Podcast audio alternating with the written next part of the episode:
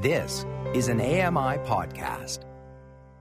Reality was starting to set in, and I seriously was wondering if I would never get to see anything ever again. Becky Czar shares her personal experiences as a healthcare provider and young mom with total vision loss. I remember saying to her, Mom, I'm not strong enough. I had hit my rock bottom. My mom replied back to me, You can do this because you have a little boy who needs you. The Blind Reality. New episodes every second Tuesday of the month. Download this AMI podcast wherever you listen to podcasts. I'm Joeita Gupta, and this is The Pulse.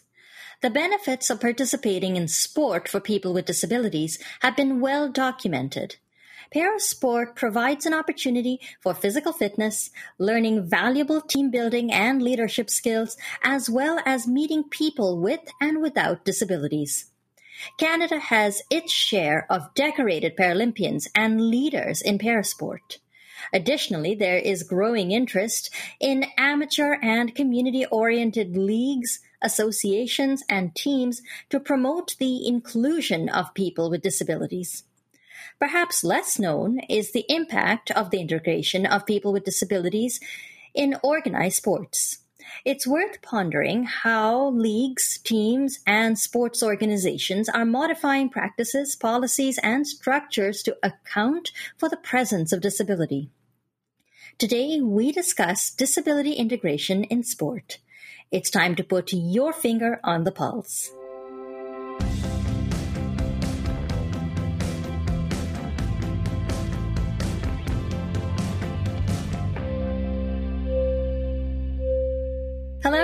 And welcome to the Pulse on AMI Audio. My name is Joeita Gupta and I'm the host of the program. It's really great to be with you here today. And as I do off the top of every show, I just want to hope and remind you, uh, I just hope that everyone's doing well for one thing, but I also want to remind you about our website, ami.ca forward slash COVID-19, where if you want to keep up with the latest AMI audio segments dealing with the pandemic, you can check it all out in one place. So if you heard something on Now with Dave Brown or Kelly and Company or right here on the pulse that dealt with the pandemic and you wanted to go back and have another listen, you can always go to ami.ca forward slash COVID 19.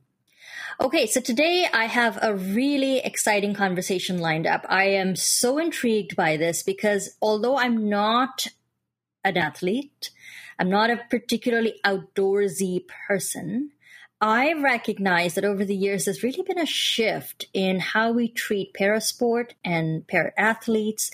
And there's a growing movement, I'd like to think, away from charitable discourses and medical discourses and a firmer entrenchment of the idea that para athletes are first and foremost sportsmen and women and athletes, and that there is a need to be far more inclusive in the parasport movement obviously, but also within the mainstream sports movement. So I'm very pleased to have today as my guest Danielle Peers, who is a community organizer and artist and an assistant professor in the Faculty of Kinesiology, Sport and Recreation at the University of Alberta. Danielle is a co author of a recently published study, Unimaginable para athletes, a discourse analysis of athletics websites in Canada. Whoa, that's a big mouthful. Hey, hello, and welcome to the Pulse. It's great to have you. Thank you very much.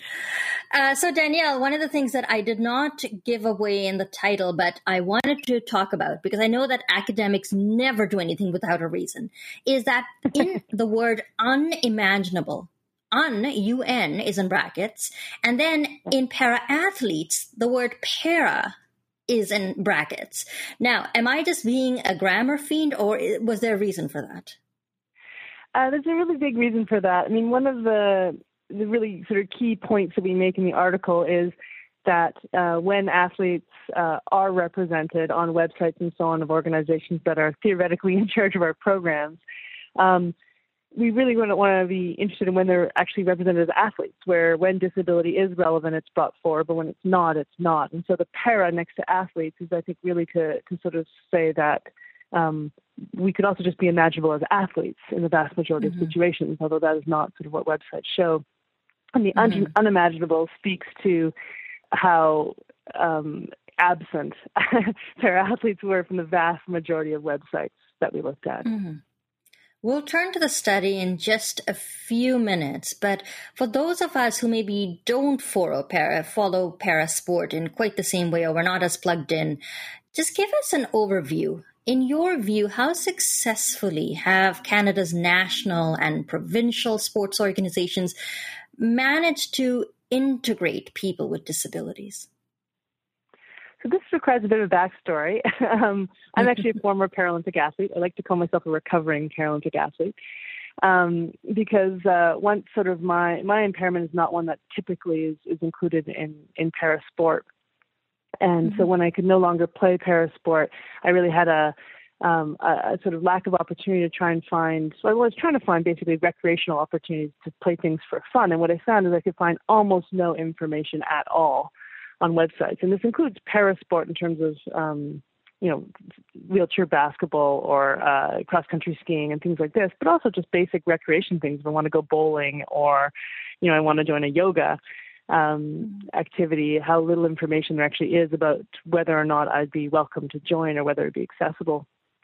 And mm-hmm. so, uh, when you think about the sort of history of what what parasport is, it started by with a whole bunch of organizations, sometimes led by disabled folks, um, that were designed to sort of create activities for us to do because we were so excluded. And so you had this whole series of small organizations that were sometimes disability run, but often disability centered. And then there was a mm-hmm. move uh, in the 90s in particular, 90s and 2000s, uh, mm-hmm. for sport to basically be integrated so that mainstream organizations, Athletics Canada, Hockey Canada, skiing, uh, Nordic skiing, uh, that these are large mainstream organizations would take the wheelchair uh, and disability um, sport um, clubs sort of under their jurisdiction. And mm-hmm. the idea was really hopeful. The idea was that, hey, great, look, we have all these resources. Hockey Canada has so many more resources than these small disability uh, sport organizations, and so we could have this really amazing sort of breadth of, of access to the sport. But what the study sort of shows is that perhaps the opposite is true, that it's just been buried within these large organizations that are now in charge, and that these mm-hmm. organizations do almost nothing to um, support uh, people to be able to access and learn how to access uh, sports and activities that they're choosing. Mm. So let's talk a bit about your study. What were you trying to accomplish, and why were you so interested in looking at websites in particular? I think part of it comes from my own experience of uh, feeling like I couldn't figure out whether I could participate in an activity or not, and a lot of friends mm-hmm. of mine um, with a wide range of disabilities had similar experiences where you always need to sort of call the organization and find out if you can actually show up, um, and how frustrating this is. And of course, after nine times calling and finding out you can't participate, you don't tend to call the 10th time. And so mm-hmm. this kind of gets um, set up against um, some pretty bleak statistics about how many uh, people with disabilities in Canada participate in kind of organized sport of any kind. So some of the Can- Canadian uh, government's own statistics show it's as low as 3%. Mm-hmm. Um, so that's a pretty bleakly small number. And I think a lot of the reactions to that are, oh, how can we increase the motivation of disabled people to participate? And from my own personal mm-hmm. experience, I'm like, it's not necessarily about motivation. It's that actually, like, the information isn't out there. We actually don't even know how to access these programs and the amount of effort it takes for us to access, and the amount of times that we try to access it, um, and then we're told that no, it's not accessible. No, they're they're not open to people with our kind of disability. Um, can be really, I think, humiliating um, and and so I really think that organizations having very clear, explicit information on their websites about mm-hmm. who who can be involved, how we can involve, what are the kinds of barriers involved, can make a really big difference in people feeling not only that they could participate, but actually like accessing information in ways that are far less, um, I would say, harmful. Mm-hmm. I'm speaking to Assistant Professor Danielle Peers from the University of Alberta's Department of Kinesiology, Sports and Recreation about a study on which they are a co author that's looking at the inclusion of people with disabilities on the websites, in particular, of various sports organizations. I love to ask researchers, all researchers, about their methodologies. So tell us how you gathered all your data. Okay, so we started the study actually by looking at basically taking screen captures of, of every page of uh, all the national sport organizations that were uh, in charge of parasport. So of all the kind of winter and summer parasports. Um, sometimes these organizations, like Wheelchair Basketball Canada, are disability sport specific, uh, but the vast majority of the time now in Canada, it would be a sort of mainstream organization like Hockey Canada or Athletics Canada that would be in charge. And so we compared across sports, uh, trying to see sort of which sports did a really good job of highlighting their parasport programs, uh, linking to possible ways to get involved, things like this. And so we did this broad spectrum, but then in this article, we decided to do a deep dive on one sport because, of course, the National mm-hmm. Sport Organization is not who you generally contact if you want to start no, playing. Exactly. And so athletics is supposed to be one of the most well integrated, it claims to be one of the most well integrated sports in Canada. It was one of the first to be quote unquote fully integrated. And so we decided that would be a, and it's also one of the most sort of highly participated in sports. So we decided that we'd focus on that. And so we did the same thing, took screen captures of every of the national organizations, of all of the provincial and territorial organizations in charge of, uh, theoretically in charge of Parasport, um, as well as all the clubs that we could find in Canada that either had any mention of disability or had had an athlete participate in the last 10 years at any competition. Mm. And so we did a, a lot of websites and a lot of pages. And what we were looking for in these pages methodologically was basically any reference to mention to uh, disability, inclusion, parasport, para athletes, trying to see what was said. I mean, originally we just wanted to say what was said about us, how we were mm-hmm. represented, mm-hmm. and then secondly, what kind of information they had about our programs so we could kind of create sort of, I guess, best practices for, for organizations mm-hmm. who are trying to think about how to uh, reach out to get more athletes involved. Mm-hmm. One of the things I've noticed uh, when I have ventured to look at uh, parasport uh, websites or just sports websites is the phrase "all are welcome regardless of ability." So even those statements might indicate that there's a, a desire to, to include people with disabilities or integrate people with disabilities, or does it just mean that you have you don't really have to have any prior experience? I mean, to the untrained observer such as myself, I'm not even clear about whether that's uh, in, that's demonstrating an intent to include people with disabilities. What do you say? Exactly. I mean, that was one of the first things we found is that almost no one actually had any information at all about disability or parasport, even when they're paid by the government to be in charge of parasport. And then when they did, we even coded very vague sentences like that as maybe inclusion question mark. Because my experience where I see that is, yeah, when I call up and I say, hey, can I become involved? And by the way, I'm a chair user uh, I almost never get a yeah, come on out. We have equipment for you. We have coaches who are trained in supporting you. you know, I think they really mean how much previous experience you have with the sport. My name is Joeita Gupta, and with me is Danielle Peers from the University of Alberta. Danielle, um, you know, often when you've done interviews or if I've done interviews, it tends to be a five minute conversation and you kind of summarize the key points. But I was hoping since we had a bit longer today, uh, you might talk us, to us a little bit about the theoretical underpinnings of your study. You're doing a Foucauldian discursive analysis of these websites. First of all, what does that mean? And what are the theoretical underpinnings of your study?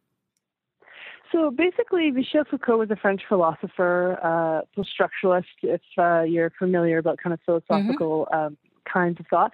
And one of the sort of tools that uh, he offered in some of his, of his analysis is to think about words not only as describing things, but as doing things. So discourse is basically a way of talking about the ways that statements enact, prescribe um, uh, action. And so it's a great way to think about, for example, policy, right? Or a perfect mm-hmm. example is when you say I do, when you get married or, or, someone declares someone married, they're not only describing it, they're actually enacting something in law that they are married. Mm-hmm. And so when you think about um, ways people, athletes, for example, are not uh, included in websites, in some ways it does something, right? That, that mm-hmm. absence mm-hmm. makes it makes us as athletes sort of in some ways unimaginable within the sportscape as someone who couldn't mm-hmm. possibly participate. Um, mm-hmm. it, it, reduces our chance of getting involved. It prescribes what kinds of athletes would be welcome and would not be welcome. And so we're really thinking about what these particular uh, words and statements about disability or the lack thereof do. And so a great mm-hmm. example is uh, when we looked at actually disability specific organizations. Well, of course, they were very specific about parasport but often they represented athletes in ways that made us seem like charity cases um, mm. or uh, really focused on our medical differences and didn't necessarily treat us as athletes. And so that does something, right? That reproduces mm-hmm. the idea that we are um, that sport for us isn't just a right like anyone else, but it's something to help cure or fix us, that there's something wrong with us. Right. And one always hopes that those discourses will dissipate over time or they'll just disappear. But uh, it, it feels like that it's quite pernicious. It just kind of hangs around this charity model and the medical model. Uh, what about the idea of the para athlete as inspirational? So uh, Stella Young is uh, famously yeah. uh, associated with the term inspiration porn. Is there this this pers- persistent idea that para athletes are inspirational? Yeah, so I mean, I did a lot of my early research on precisely this, and it was because interview after interview, uh, people had to tell the same story every time, even if that story actually didn't match my experience of my life. Right? It's like when she was 21, a I don't go by she, and b I didn't suddenly get a disease. Right? I, I have, right. I have muscular dystrophy, so um, there's a way in which a story has to be told. Then sports saved me, and I overcame. And I think there's a lot of I mean, that is incredibly persistent. And actually, sport organizations themselves often um, fundraise through not only pitiful discourse but also this inspirational discourse. I think what I will tell you is I think the two are absolutely linked. You cannot have you cannot have inspirational discourse without pity. Mm-hmm. And the proof of this is every time they're about to say an inspiration story, you always have to start with when they were, and they'll have some articulation of the accident or some articulation of disability with sad piano music behind it. right? They have to first construct you as pitiful to then construct you as inspirational. Right. Uh, we've, you know, tossed these terms around quite a bit, and it just occurred to me that at least I seem to be using the terms integration and inclusion almost interchangeably. Uh, is that how you were using them, or do the terms take on different meanings in your research? Uh, they take on different meanings in the field in general. Adaptive physical activity. We think of integration as the mode where we're going to put, yeah, for example, disability sport within um, a mainstream, uh, like in, within Athletics Canada, for example, that would be integration. We're physically moving those folks into the space. You can think about education this way, right? We're going to take kids mm-hmm. with disabilities and put integrate them into mainstream classes. Including mm-hmm. is something much more um, subjective, right? Do people actually feel feel fully involved? Do they feel like they belong? Um, are they do they have uh, similar equitable opportunities? These are questions of inclusion. And so we can integrate a whole lot of things, but we're not necessarily doing anything towards inclusion. I think that is perhaps what exactly I'm finding in the study. What are you finding in terms of inclusion? Do athletes feel like they're included? They might be able to do the sport or perform the activity, but how well are athletes um, included in the the social aspects or the team building aspects of whichever club or sport or association they're a part of? Um, this wasn't part of this research scope, but I can tell you the research that's been done that's more generally is that um, those might be more depressing than my numbers. In fact, often it's sort of you have the separate club that that's um, treated quite differently. There might be the one disabled person in the club I mean, often because of even the age group that Paralympians tend to get involved, you have this 35 year old Paralympian, you know, or Paralympic athlete training in this club with a bunch of like 12, 14 year olds, which, you know, it's, it's sometimes a quite an awkward kind of. Um, sometimes they're racing on different tracks. They're rarely racing within the same competition. Swimming's a bit different in that way. Um, mm-hmm. And then you have sports like wheelchair basketball, where in Canada at least, um, non disabled people play alongside people who are classifiable or deemed to have disabilities. And so inclusion in that case is something we would call reverse integration. Um, and that has proved maybe a little bit more successful in terms of um, the ways in which people compete alongside of each other in ways that don't necessarily undermine the um, success and inclusion of folks with disabilities. Uh, you were looking at websites in your research, um, and I've often heard a distinction made between uh, elite sports, so you know, high performance, high level sports, versus uh, the, the amateur sports or the things, the sports that might be considered more community oriented, more grassroots. Did you notice a, dis- a difference in looking at the websites uh, and looking at the ways in which disability is treated when we compare elite sport organizations uh, to, let's call them the more amateur sport organizations? Yeah, and of course the amateur is what I'm most interested in. I mean, I mm-hmm. I went to the Paralympics, that was great, but I'm far more interested in people having the the capacity and, and ability to participate at a grassroots recreational level in whatever they want to play in. I mean, that that is my passion project. Mm-hmm.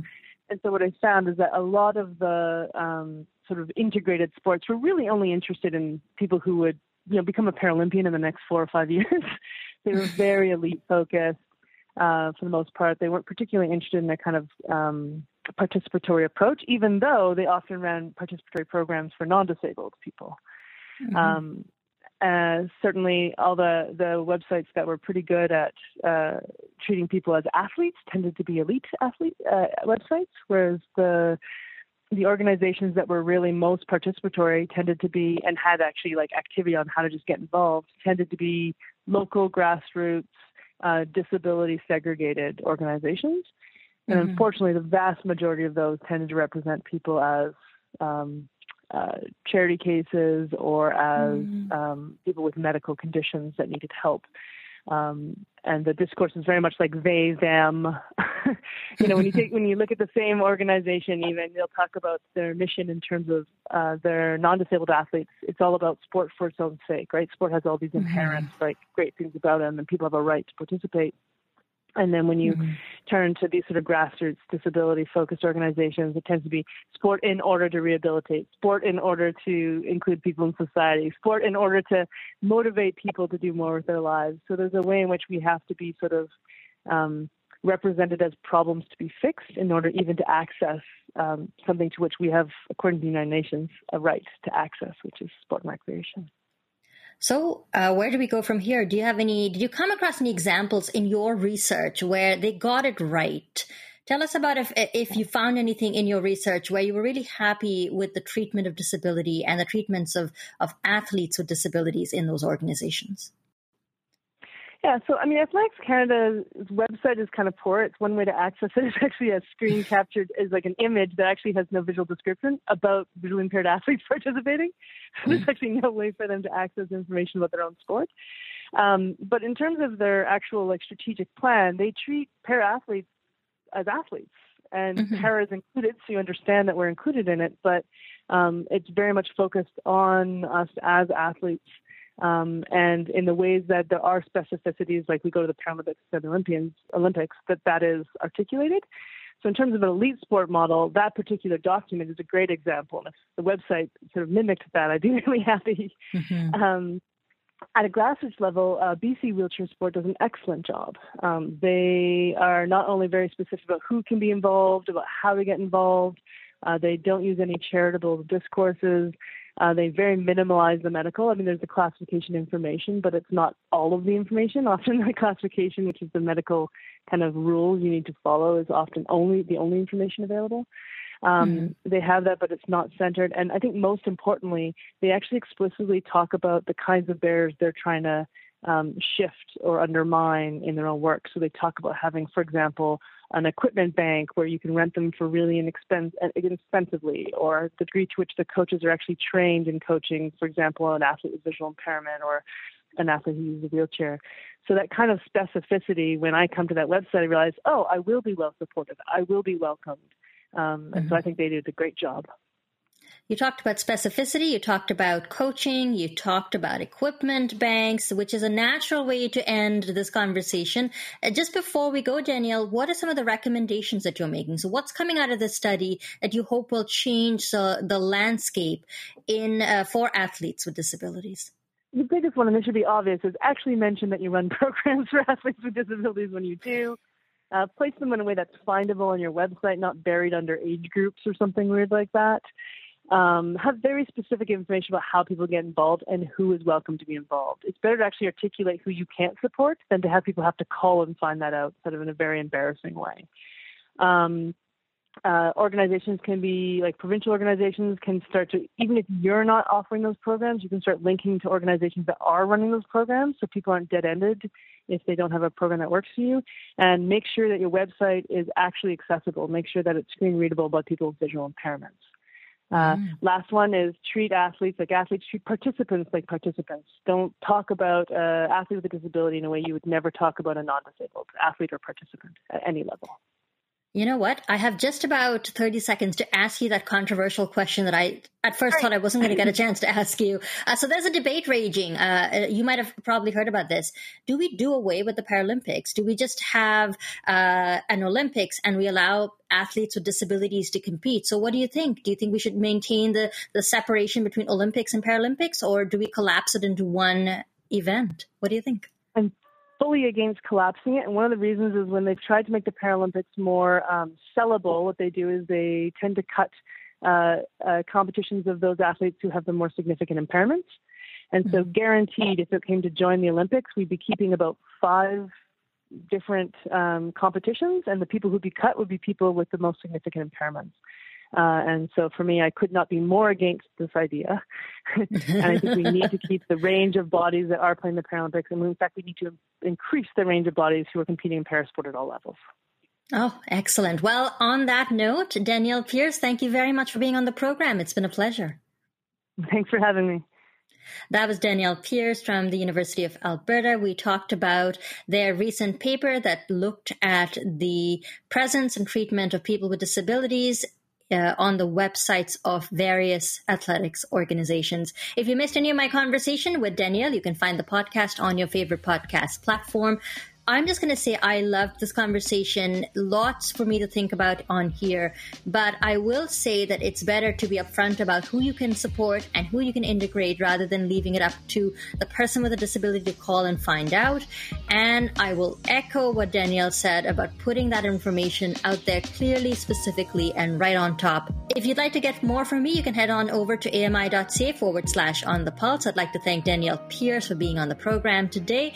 Our technical producer is Nasreen Abdul Majid. Andy Frank is the manager of AMI Audio, and Paula Deneen is our technical supervisor. Thanks a lot for listening, and have a wonderful rest of your day.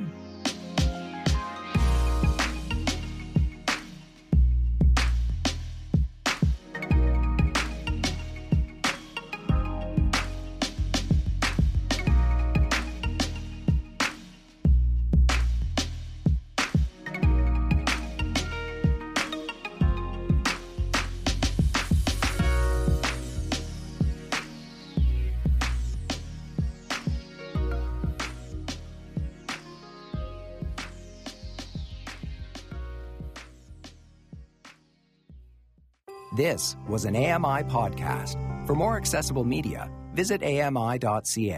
Hi, I'm Jenny Bovard. Join me monthly for Low Vision Moments, where I speak with awesome guests about some of the amusing things that happen when you're blind or partially sighted. Watch on YouTube or download Low Vision Moments from your favorite podcast distributor.